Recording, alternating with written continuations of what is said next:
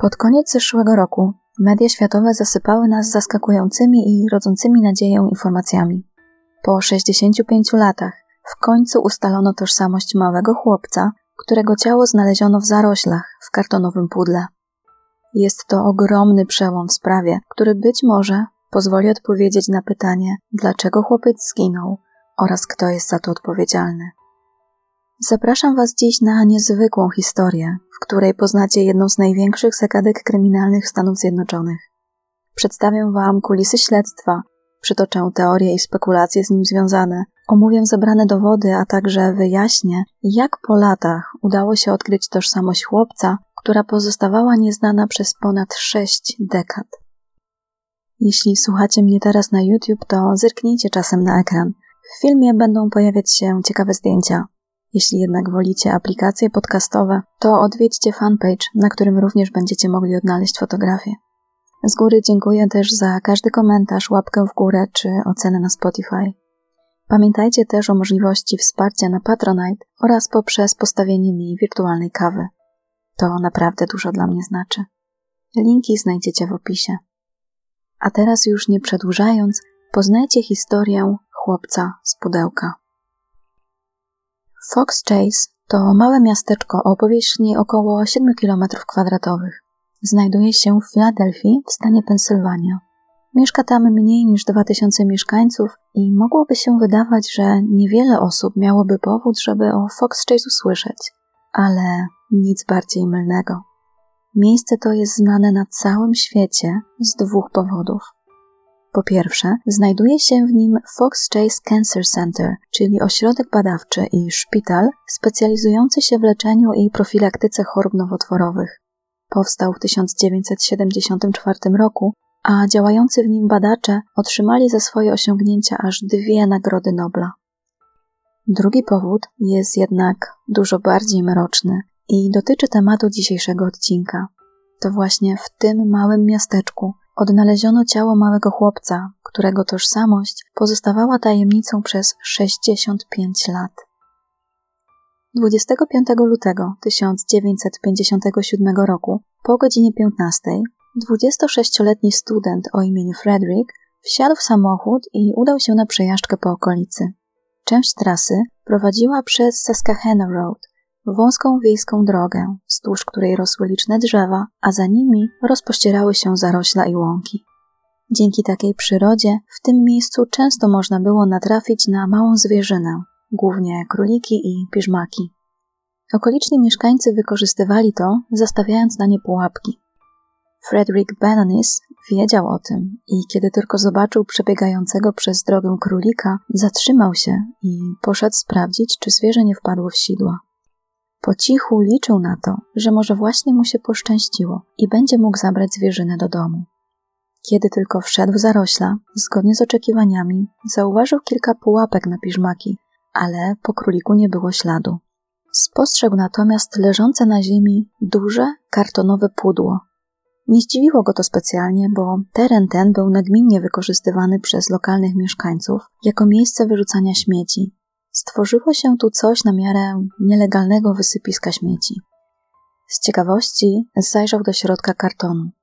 Pierwsza myśl, jaka mu przyszła do głowy, to że ktoś wyrzucił małego manekina albo lalkę. Prawda była jednak bardziej przerażająca. Po szokującym odkryciu szybko wsiadł do samochodu i odjechał z miejsca, nikomu nie mówiąc o tym, co właśnie zobaczył. Była wtedy godzina 15:45. Frederick miał powód, żeby nie przyznawać się nikomu do tego, że był w okolicy Susquehanna Road.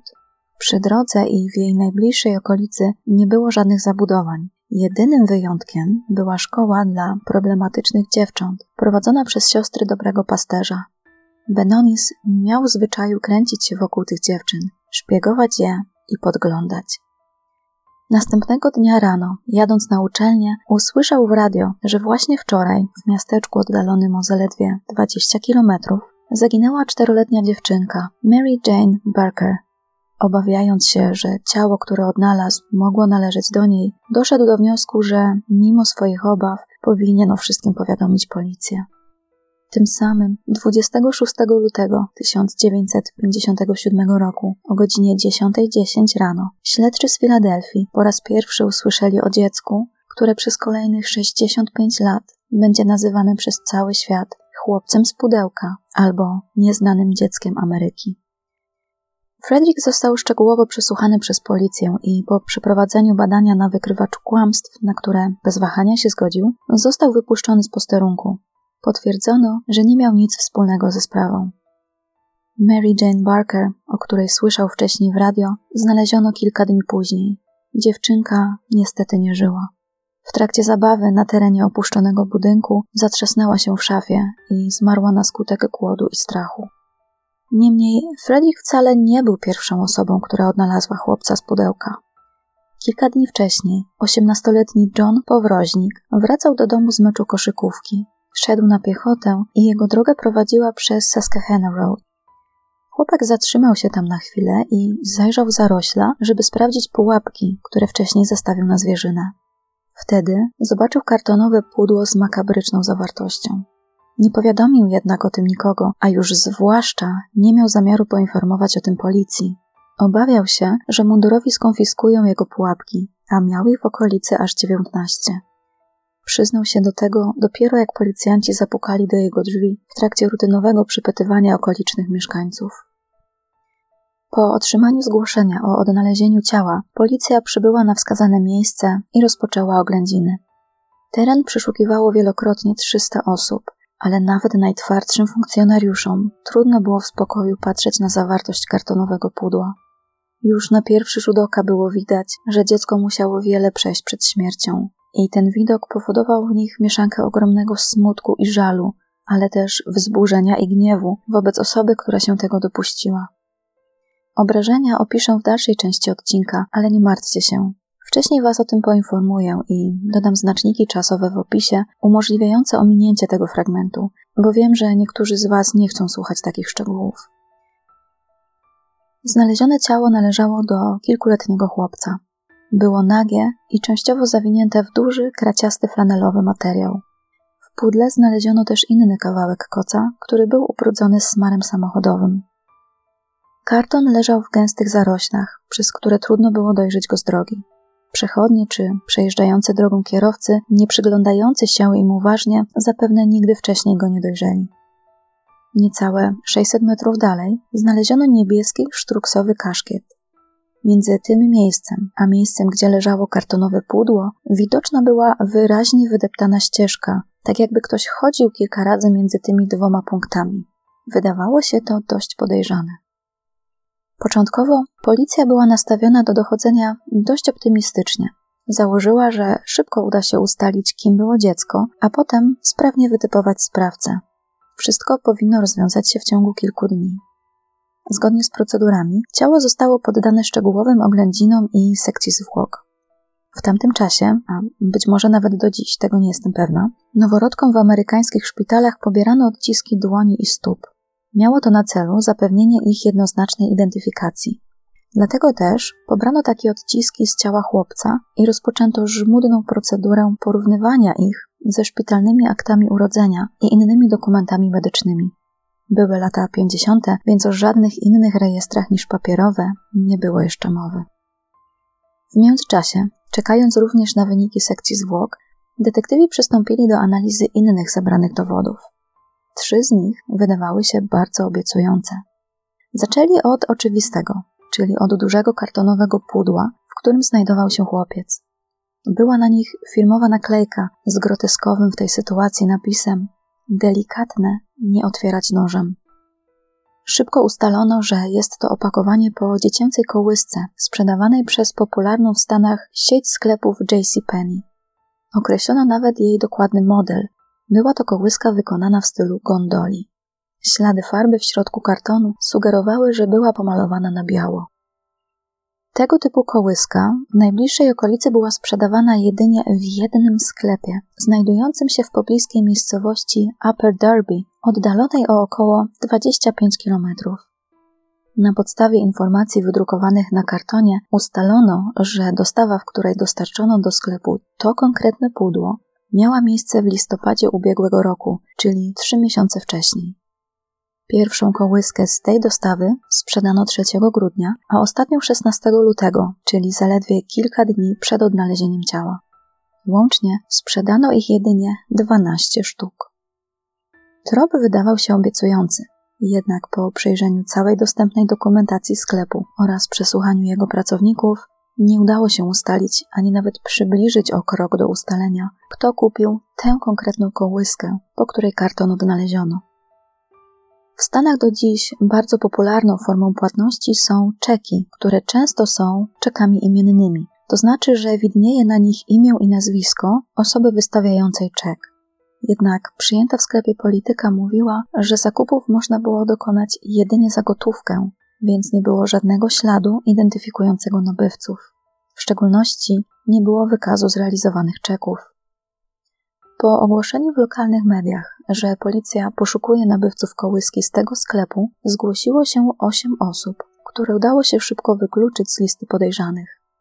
Nadal jednak pozostawały 4 niezidentyfikowane sztuki.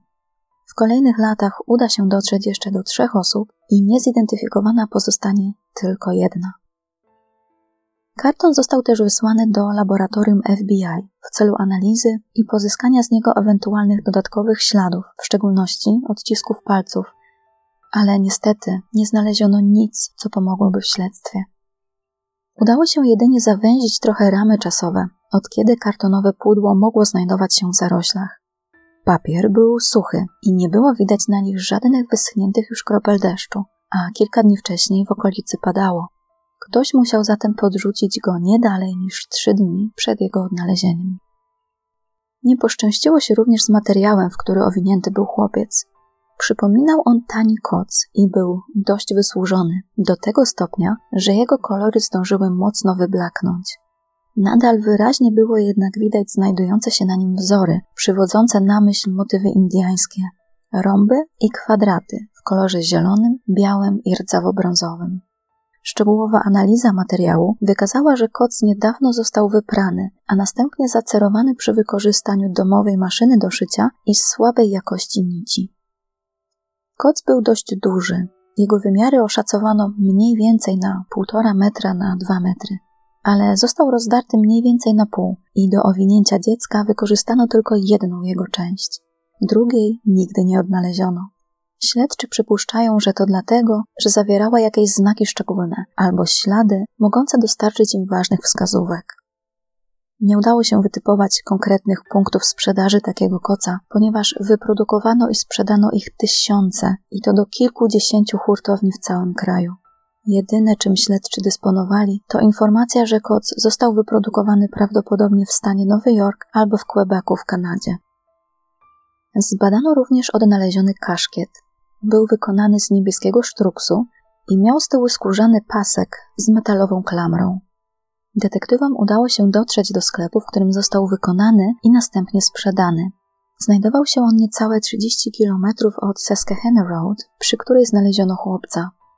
Właścicielka sklepu, pani Hannah Robbins, zgodziła się na rozmowę i wyjaśniła, że takie kaszkiety wykonała tylko raz.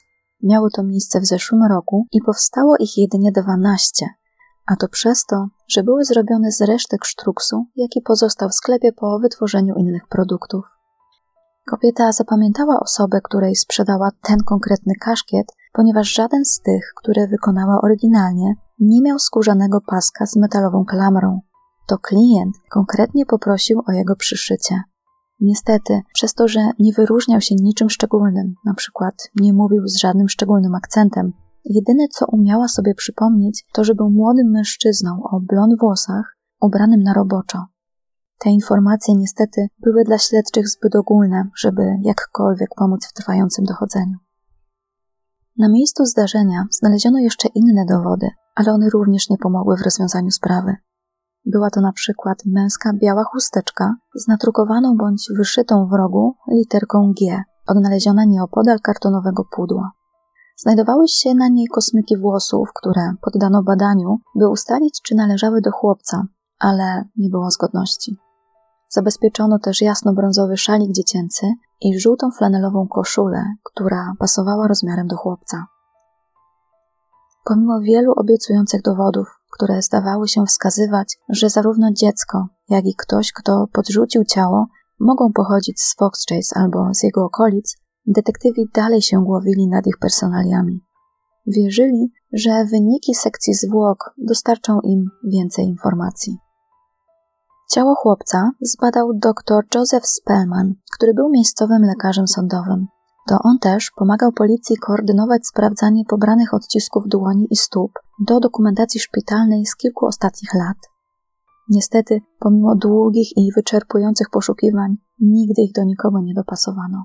Tożsamość chłopca nadal pozostawała nieznana. Doktorowi Spellmanowi w badaniu pomagał dr Wilton Krogman, profesor antropologii fizycznej. W wielu źródłach dotyczących tej sprawy podaje się szeroki jak na dziecko zakres jego przypuszczalnego wieku, mianowicie od 3 do 6 lat. Niemniej obu doktorom trudno było precyzyjnie określić jego wiek, a to na skutek tego, że dziecko było ewidentnie niedożywione. Ważyło zaledwie 14 kg. Dr Krogman na podstawie badań kości oszacował, że stan niedożywienia i towarzyszące mu choroby przewlekłe musiały trwać około roku przed śmiercią. Przez to dziecko nie rozwijało się prawidłowo i jego wzrost prawdopodobnie został znacznie spowolniony. Finalnie ocenili, że pomimo wagi odpowiedniej dla 3-latka, prawdopodobnie miał między 4 a 5 lat. Chłopiec miał jasną cerę, niebieskie oczy i jasno-brązowe, wpadające w blond włosy, które ktoś niedawno niedbale obciął na krótko, tuż przy skórze głowy. Cięcia były bardzo chaotyczne i nierówne, wykonywane raczej w pośpiechu. To zasugerowało śledczym, że mogła być to próba ukrycia jego tożsamości. Włosy obcięto na krótko przed albo zaraz po śmierci, ponieważ kosmyki obciętych włosów nadal przylegały do jego ciała. Ten wątek spowoduje potem powstanie teorii, że chłopiec z pudełka mógł w rzeczywistości być wychowywany jako dziewczynka, a ktoś chciał się pozbyć jego długich włosów. Na jego ciele znaleziono kilka blizn, z których część prawdopodobnie była wynikiem zabiegów chirurgicznych albo operacji, a część skutkiem chłopięcych zabaw. Poza bliznami jego małe ciałko zdobiły też liczne pieprzyki, w tym 3 dość charakterystyczne, bo znajdujące się na lewym policzku. Nie odnotowano żadnych innych cech charakterystycznych, które mogłyby pomóc w jego identyfikacji. Nic nie wskazywało też na to, żeby kiedykolwiek miał jakieś złamania kości albo inne poważne urazy.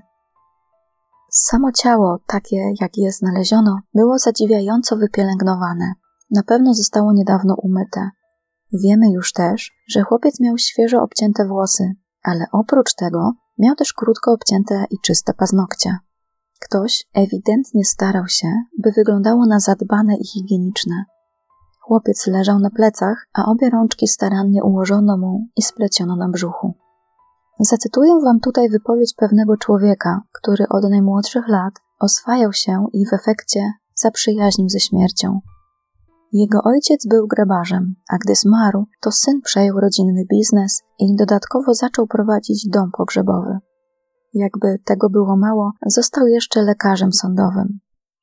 Tym człowiekiem jest Remington Bristow, który odegra w tej historii jeszcze ogromną rolę, więc możecie zapamiętać jego nazwisko. Remington miał obsesję na punkcie rozwiązania tej sprawy. Odnośnie do ciała chłopca wypowiedział następujące słowa. Widziałem zbyt wiele zabójstw, żeby nie wiedzieć jak wyglądają. Ciało było umyte, miał świeżą fryzurę. Jego paznokcie były obcięte, złożono go do pochówku. Zrobili wszystko, oprócz wezwania zakładu pogrzebowego. Zanim przejdę dalej, w tym momencie osoby wrażliwe mogą sprawdzić sobie znacznik czasu i przewinąć kilkadziesiąt sekund, tak by ominąć szczegóły dotyczące ustaleń w zakresie śmierci chłopca. Przyczyną zgonu były liczne obrażenia głowy, ale całe ciało było pokryte licznymi masywnymi siniakami. Wszystkie zostały zadane w tym samym czasie, chociaż niektóre mogły powstać w wyniku uderzeń, np. tępym narzędziem, a inne przez ściskanie, potrząsanie lub ciągnięcie. Uwagę doktora specyficznie zwróciły poziome siniaki znajdujące się na czole chłopca. Ich lokalizacja, rozmiar, kształt, a także odstępy między nimi sprawiały wrażenie, że spowodował je silny nacisk dłoni dorosłego człowieka, być może właśnie w trakcie strzyżenia jego włosów. Zdaniem doktora Spellmana było mało prawdopodobne, żeby chłopiec doznał tak wielu i tak rozległych siniaków jedynie w wyniku zabawy albo przypadkowego upadku, ale nie był w stanie jednoznacznie tego wykluczyć. Policja, pomimo jego wątpliwości, nie zmieniła jednak klasyfikacji przestępstwa i nadal traktowała sprawę jako zabójstwo. Co ciekawe, prawa dłoń chłopca oraz podeszwy obu jego stóp były mocno pomarszczone, co wskazywało na to, że musiały być przez dłuższy czas zanurzone w wodzie, na krótko przed lub po jego śmierci. To ustalenie okaże się później bardzo ważne. Oszacowano też, że chłopiec zginął na 3 do 14 dni przed jego odnalezieniem. Chłodna, lutowa pogoda, która spowolniła proces rozkładu, nie pozwoliła na bardziej dokładne szacunki. Wciąż nie potrafiąc ustalić tożsamości dziecka, detektywi podjęli decyzję o dość kontrowersyjnym projekcie. Ucharakteryzowali jego ciało w taki sposób, by sprawiało wrażenie, jakby chłopiec nadal żył. Ubrali go w koszulę, bez rękawnik i spodnie, a także założyli buty i takiego ułożyli w pozycji siedzącej. Następnie zrobili mu zdjęcia, które zostały później szeroko udostępnione społeczności i mediom. Liczyli na to, że taka charakteryzacja zwiększy szansę, że ktoś skojarzy albo przypomni sobie chłopca podobnego do tego na zdjęciu. Wcześniej bowiem nie były upubliczniane zdjęcia jego sylwetki, a jedynie twarzy, dość drastyczne zresztą, bo z widocznymi obrażeniami. A oni chcieli, by dziecko wyglądało bardziej naturalnie i prawdziwie. Był to w pewnym sensie akt desperacji, ponieważ po wielu miesiącach policja nadal nie miała nic, co ruszyłoby śledztwo do przodu. Była dosłownie w kropce. Nie dysponowała ani jednym dowodem wskazującym na konkretnego sprawcę. Nie miała nawet pojęcia, kim w ogóle jest ofiara. Kim jest chłopiec z pudełka. Na nic stało się również ogromne nagłośnienie sprawy. Dziesiątki osób z wielu stanów oglądało ciało chłopca w kostnicy, próbując go zidentyfikować. Przeszukano i przesłuchano mieszkańców ponad 300 domów. O chłopcu z pudełka pisały ogólnokrajowe media, a jeden z wydawców pewnej gazety codziennej zasponsorował i rozesłał do rozwieszenia w miejscach publicznych 400 000 plakatów. W nagłośnienie sprawy zaangażowało się nawet największe komunalne przedsiębiorstwo gazownicze w kraju, dołączając ulotki z wizerunkiem chłopca do wysyłanych swoim klientom rachunków za energię. Inne duże przedsiębiorstwa, małe i duże sklepy spożywcze, apteki, zakłady ubezpieczeń, a nawet politycy również włączyli się w dystrybucję ulotek. Tym sposobem rozdano ich łącznie jeszcze 200 000. Wydawało się, że w Pensylwanii nie ma ani jednej osoby, która nie słyszałaby o sprawie chłopca z pudełka. Ponadto amerykańskie towarzystwo medyczne, zrzeszające dziesiątki tysięcy lekarzy, rozesłało do wszystkich placówek medycznych w kraju opis chłopca i informacje medyczne zebrane w trakcie jego sekcji, w nadziei, że jakiś lekarz skojarzy, że go leczył. Jak pamiętacie, na ciele chłopca były na przykład blizny pooperacyjne. Ustalono też, że w przeszłości miał leczoną chorobę oczu. W samej Filadelfii informacje te otrzymało 4000 lekarzy. Podobnie postąpiło FBI, wysyłając informacje o chłopcu do wszystkich jednostek policji i innych organów ścigania w całym kraju. Dodatkowo sprawdzono wszystkie szkoły, przedszkola, szpitale, domy zastępcze, a nawet zakłady dla osób upośledzonych. I prześledzono całą ich dokumentację, przypisując ją do konkretnych dzieci, by mieć pewność, że nie brakuje żadnego z nich. Pokuszono się nawet o sprawdzenie wszystkich 763 rodzin, które przeprowadzały się między stanami w ciągu kilku tygodni przed i po odnalezieniu ciała. Ich listę policja zgromadziła od firm przyprowadzkowych działających w okolicy.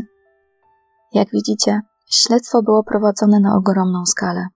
Trudno byłoby zarzucić policji i detektywom, że nie podjęli jakiegoś działania, ale mimo to wszystkie wskazówki i tropy wciąż prowadziły donikąd. Jedyne, co wtedy pozostało, to teorie i spekulacje. I właśnie takimi dwoma najbardziej znanymi teoriami chciałabym się z Wami podzielić. Ale zanim do nich przejdziemy, musimy jeszcze na moment zatrzymać się w 1957 roku, a następnie przeskoczyć do wydarzeń z końca lat 90. Chłopiec został pochowany 24 lipca 1957 roku po 5 miesiącach spędzonych w kostnicy. Część źródeł donosi, że pochowano go na polu garncarskim, gdzie chowano więźniów i nieodebrane z kostnicy ciała i ich części. Na pogrzebie nie było wiele osób, zaledwie kilkanaście. Głównie zgromadzili się detektywi, którzy notabene z własnej kieszeni sfinansowali pochówek. Był też obecny dr Spellman. Chłopca złożono do grobu w małej białej trumience, na której wierzchu położono bukiet czerwonych kwiatów z karteczką od członków Wydziału Zabójstw. Nikt inny po nim nie płakał. Sprawa chłopca z pudełka była otwierana i zamykana wiele razy w ciągu ostatnich 10-leci, za każdym razem jednak bez żadnych większych rezultatów. W latach 50. nie było jeszcze mowy o badaniach DNA. Pierwszy raz w kryminalistyce wykorzystano je dopiero w latach 80., ale to w latach 90. zaczęły się upowszechniać. To właśnie wtedy, bo pod koniec 1998 roku ekshumowano ciało chłopca, żeby pozyskać tkanki do analizy DNA. Śledczy mieli nadzieję porównać je z profilami DNA osób, które podejrzewali o to, że mogą być chłopcem z pudełka. W tamtym czasie była już spora kolejka takich nazwisk, a kolejne miały jeszcze do nich napływać w przyszłości. Niestety po ponad 40 latach w mokrej glebie szczątki były tak zdegradowane, że prawie nie udało się pozyskać próbek. Na szczęście w końcu po wielu próbach udało się pobrać materiał z zęba. Był co prawda słabej jakości, ale był i można go było zacząć porównywać z innymi próbkami i w efekcie potwierdzić albo wykluczyć pokrewieństwo genetyczne z innymi osobami. Dzięki temu wykluczono dziecko, którego tożsamość przez dziesięciolecia była uznawana za możliwie najbardziej prawdopodobną, że należy do chłopca z pudełka. Mowa o niespełna 3-letnim Stevenie Craigu Dammanie, który zaginął niecałe 1,5 roku przed odnalezieniem ciała. Jego mama wybrała się z nim i z siostrą do piekarni i starym zwyczajem zostawiła dzieci przed sklepem. Steven przez cały czas znajdował się w wózku, ale kiedy kobieta wyszła na zewnątrz, jej dzieci już nie było. Na szczęście dziewczynka znalazła się cała i zdrowa niedaleko, ale po Stevenie ślad zaginął. Ponieważ chłopiec z pudełka wydawał się być w podobnym wieku, a także wyglądał podobnie, śledczy założyli, że może to mały Steven znajdował się w kartonie przy Susquehanna Road. Co prawda Steven zaginął z Long Island w stanie Nowy Jork, oddalonym o około 140 km od Filadelfii, ale były pewne podobieństwa między chłopcami, które trudno było po prostu zignorować. Badania DNA jednak jednoznacznie wykluczyły taką możliwość. Sprawa porwania Stevena do dziś pozostaje nierozwiązana, a on od ponad 67 lat jest uznawany za osobę zaginioną. Chłopiec z pudełka po ekshumacji został ponownie pochowany, ale tym razem już na cmentarzu miejskim. Jego nowy grób zdobił nagrobek z napisem „Nieznane dziecko Ameryki”. Tym razem na pogrzebie zjawiło się jednak znacznie więcej osób. Całe wydarzenie było nawet relacjonowane w mediach, a poszukiwania jego tożsamości poszerzyły się o teren Kanady, Meksyku i Europy. Teoria dotycząca historii chłopca z pudełka, która jest najbardziej znana i o której jest najwięcej informacji, dotyczy pewnego domu zastępczego, który znajdował się około 2,5 kilometra od miejsca odnalezienia ciała. Odpowiada za nią znany wam już Remington Bristow, śledczy z gabinetu lekarza sądowego, który w 1960 roku zaczął prowadzić swoje własne, prywatne śledztwo w tej sprawie. Nie mógł wtedy nawet przypuszczać, że stanie się ona jego obsesją i będzie mu towarzyszyć przez ponad 3 dekady. Spędzał niezliczone godziny na przeglądaniu setek dokumentów, rozmowach z mieszkańcami i policją, analizowaniu starych i poszukiwaniu nowych tropów, wszystko to finansując z własnej kieszeni.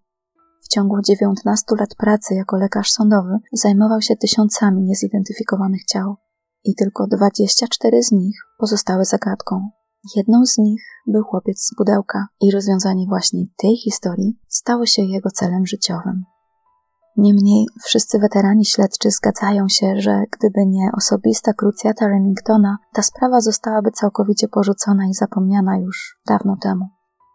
Wszystko zaczęło się od frustracji, którą czuł Remington, gdy jego działania nie przynosiły żadnych rezultatów. W akcie desperacji udał się po pomoc do wróżki, która nakazała mu szukać dużego domu z drewnianą balustradą. Na terenie posesji miała znajdować się też mała chatka z bali, gdzie miały bawić się dzieci.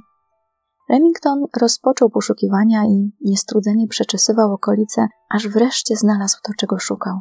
Zajęło mu to jednak kilka miesięcy. Drewniany dom z balustradą, a obok chatka z bali, na której, jak dowiedział się Remington, lubiły spać mieszkające tam dzieci. Wiedział, że jest na dobrym tropie. Problem jednak w tym, że nie wiedział, co z tym tropem zrobić. Dom, który odnalazł, był domem zastępczym. Prowadziła go para w średnim wieku, państwo Nicoletti, Arthur i Catherine oraz 20-letnia Anne-Marie, która była córką Catherine z poprzedniego małżeństwa. To właśnie ona, Anne-Marie, była czarną owcą rodziny, a przynajmniej tak widzieli ją okoliczni mieszkańcy. Mimo młodego wieku urodziła 4 nieślubnych dzieci, co w tamtym czasie było wielką hańbą i było piętnowane przez społeczeństwo. Jakby tego było mało, wszystkie już nie żyły. 3 z nich urodziło się martwych, a 4, chłopiec, zginął tragicznie w wieku 3 lat. Został śmiertelnie porażony prądem podczas zabawy w sklepie na skutek nieszczelnej instalacji elektrycznej. Mieszkańcy miasteczka plotkowali też, że Anne-Marie jest upośledzona umysłowo, ale trudno powiedzieć, czy faktycznie tak było. Nawet jeśli kobieta była zdrowa, to można założyć, że śmierć 4 dzieci mogła odcisnąć swoje piętno na psychice tak młodej dziewczyny.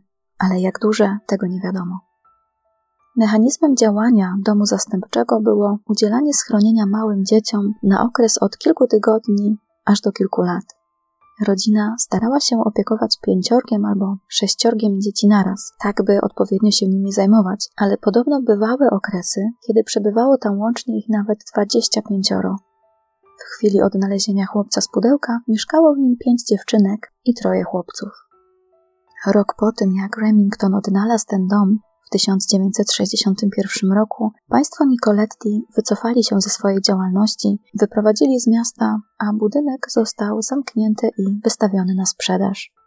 Remington wymyślił, że jeśli będzie udawał klienta zainteresowanego zakupem, to da mu to możliwość zobaczyć dom od środka, przejść się jego pomieszczeniami i obejrzeć znajdujące się tam meble. Umówił się więc na okazanie i o ustalonej porze przybył na miejsce. Zanim jednak wszedł do środka, to coś na zewnątrz zwróciło jego uwagę.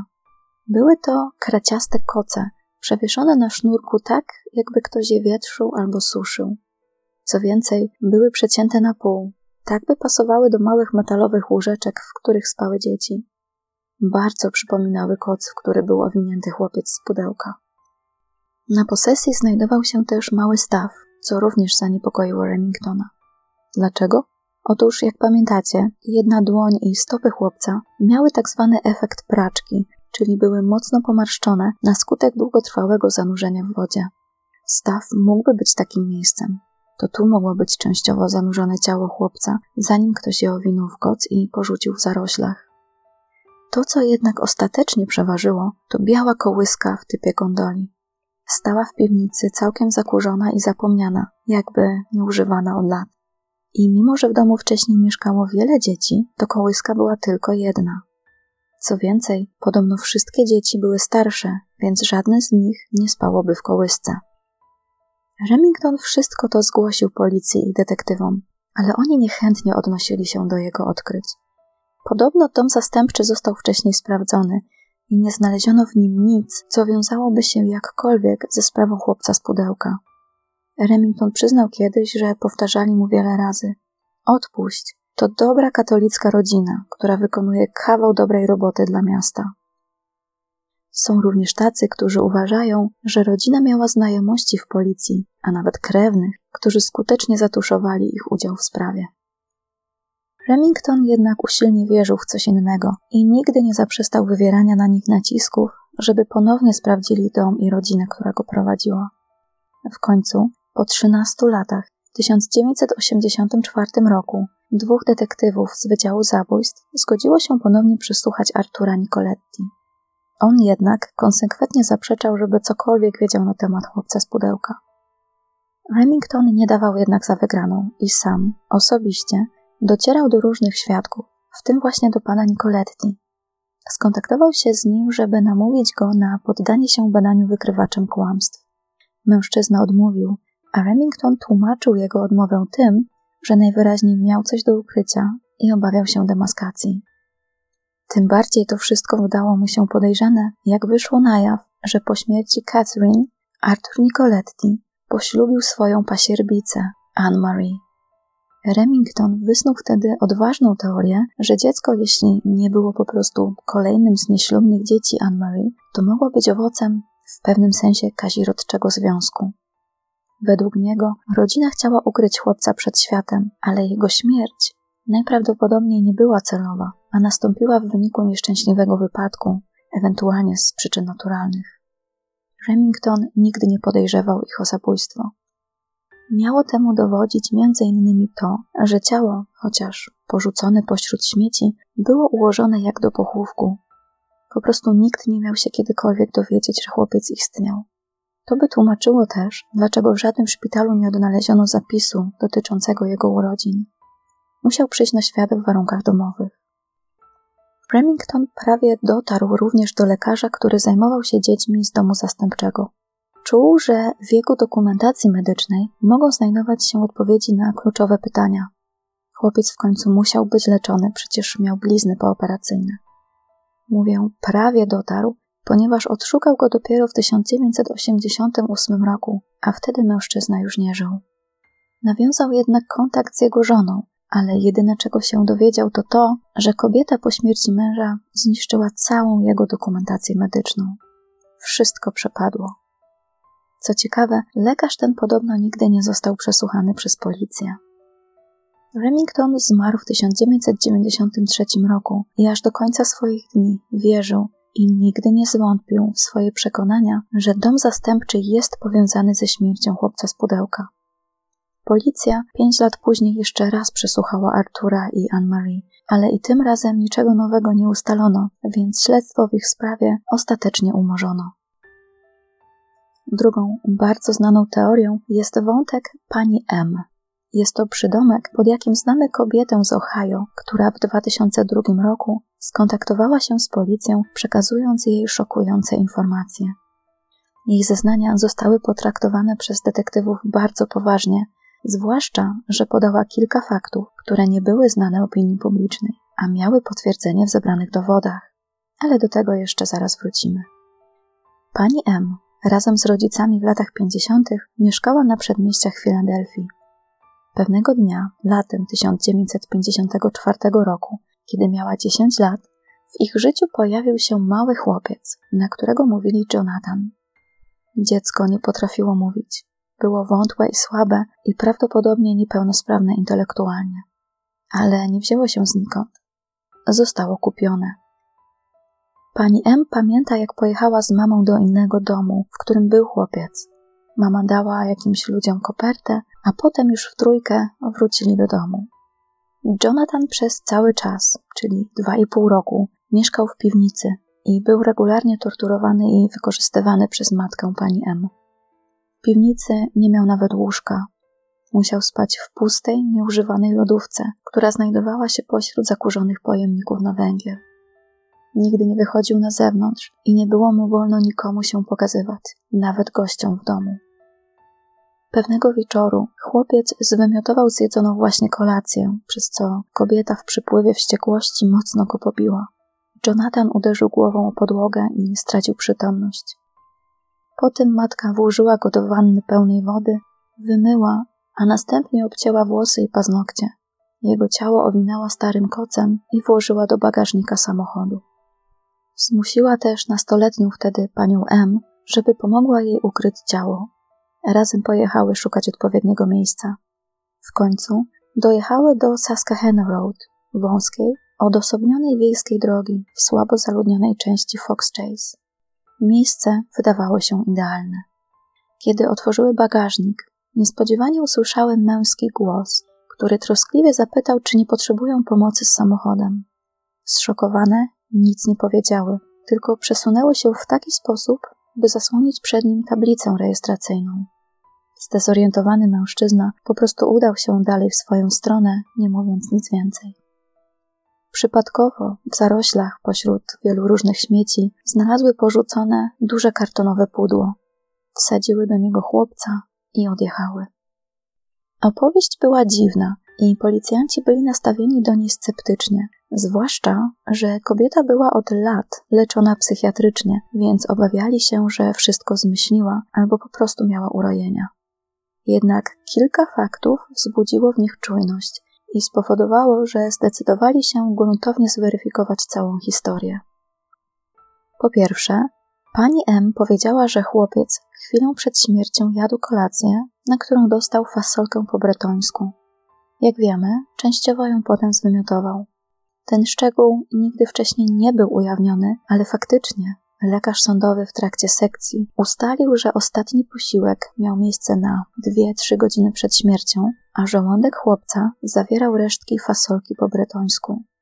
Co więcej, w przełyku chłopca znalazł ciemnobrązową substancję, której co prawda nie był w stanie precyzyjnie zidentyfikować, ale jest możliwość, że były to właśnie pozostałości po wymiocinach na krótko przed śmiercią.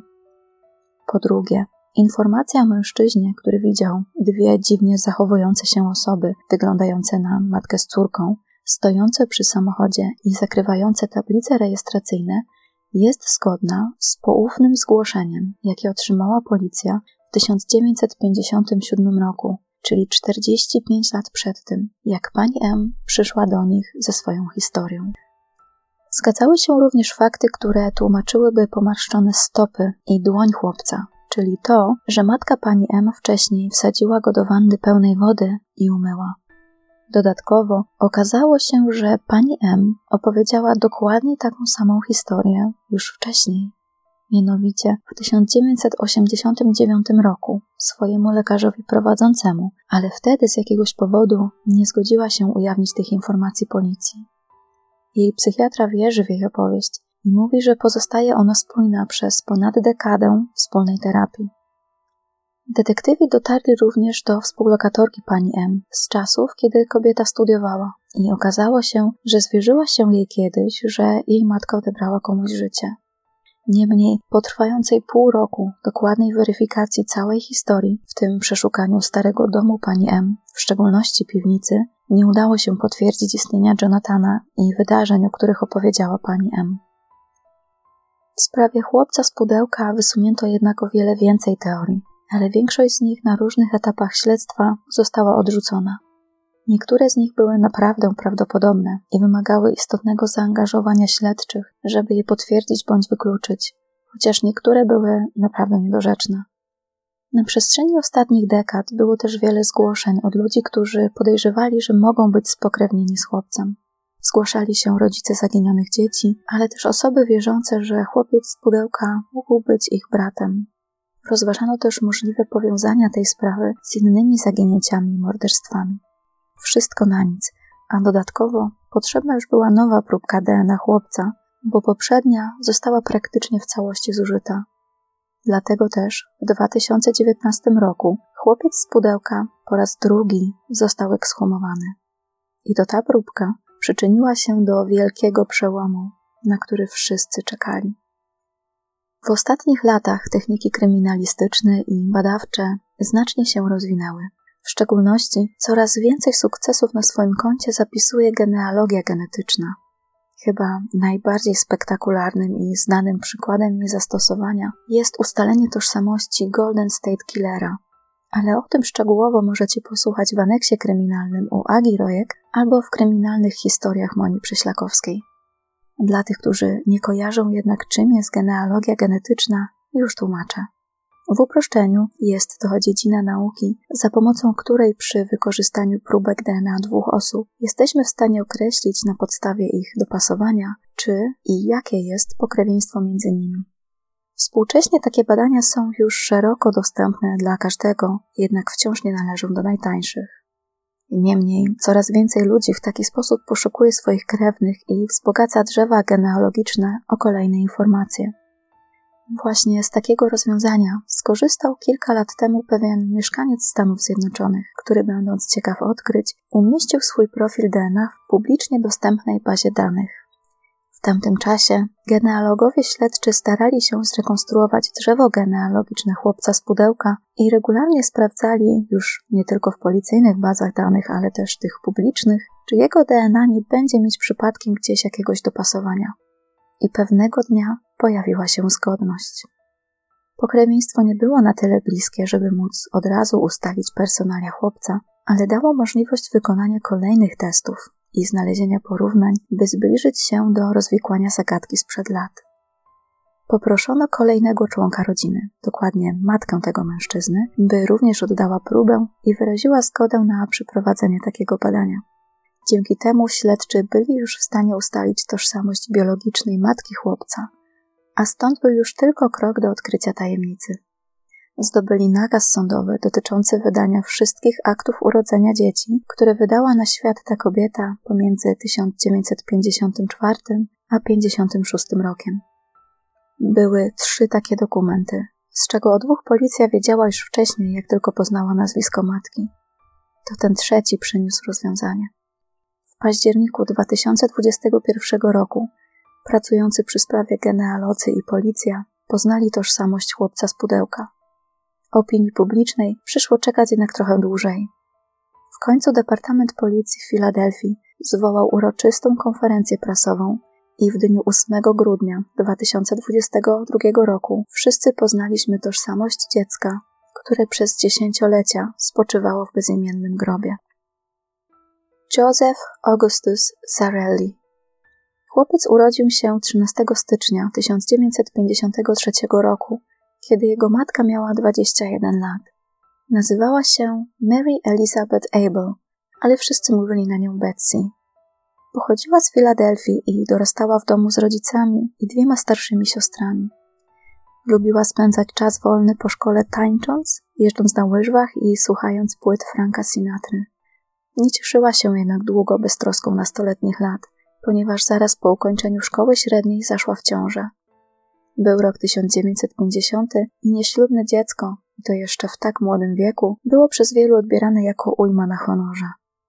Mała dziewczynka została zatem tuż po narodzinach oddana do adopcji, w której prawdopodobnie pośredniczyła jedna z katolickich organizacji. Betsy podjęła się pracy jako kasjerka w miejskim teatrze i wkrótce poznała Augustusa Zarelliego, syna włoskich imigrantów, starszego od niej o 5 lat. Mężczyzna, na którego wszyscy wołali Gus, był wtedy ciężko pracującym murarzem. Nie do końca znany jest charakter ich relacji, ale wiadomo, że Betsy była piękną kobietą i miała słabość do mężczyzn o włoskich korzeniach i urodzie. Być może zakochali się w sobie, ale możliwe jest też, że przyciągnęła ich do siebie jedynie fizyczność. W każdym razie Betsy zaszła z nim w ciążę. To właśnie Augustus Zarelli widnieje na akcie urodzenia Josepha jako jego ojciec i po nim chłopiec otrzymał drugie imię i nazwisko. Para rozstała się jednak szybko i do dziś nie wiadomo, czy Gus kiedykolwiek wiedział, że jego partnerka była w ciąży, a tym bardziej, że urodziła mu syna. Krewni Betsy uważają, że prawdopodobnie ukrywała ciążę i po urodzeniu Josepha oddała go do adopcji, podobnie jak zrobiła to 3 lata wcześniej z córką. Losy Betsy i Gusa potoczyły się zupełnie innymi torami, niezależnie od siebie. Betsy wyszła za mąż za kierownika teatru, w którym pracowała, pana Planketa, i przyjęła jego nazwisko. Para doczekała się 4 dzieci. W późniejszych latach kobieta pracowała jeszcze w kilku magazynach, a przez ostatnie lata życia walczyła z rakiem płuc, na którego zachorowała prawdopodobnie w wyniku narażenia na działanie azbestu. Zmarła 22 czerwca 1991 roku, mając 59 lat. Przez całe życie mieszkała w Pensylwanii.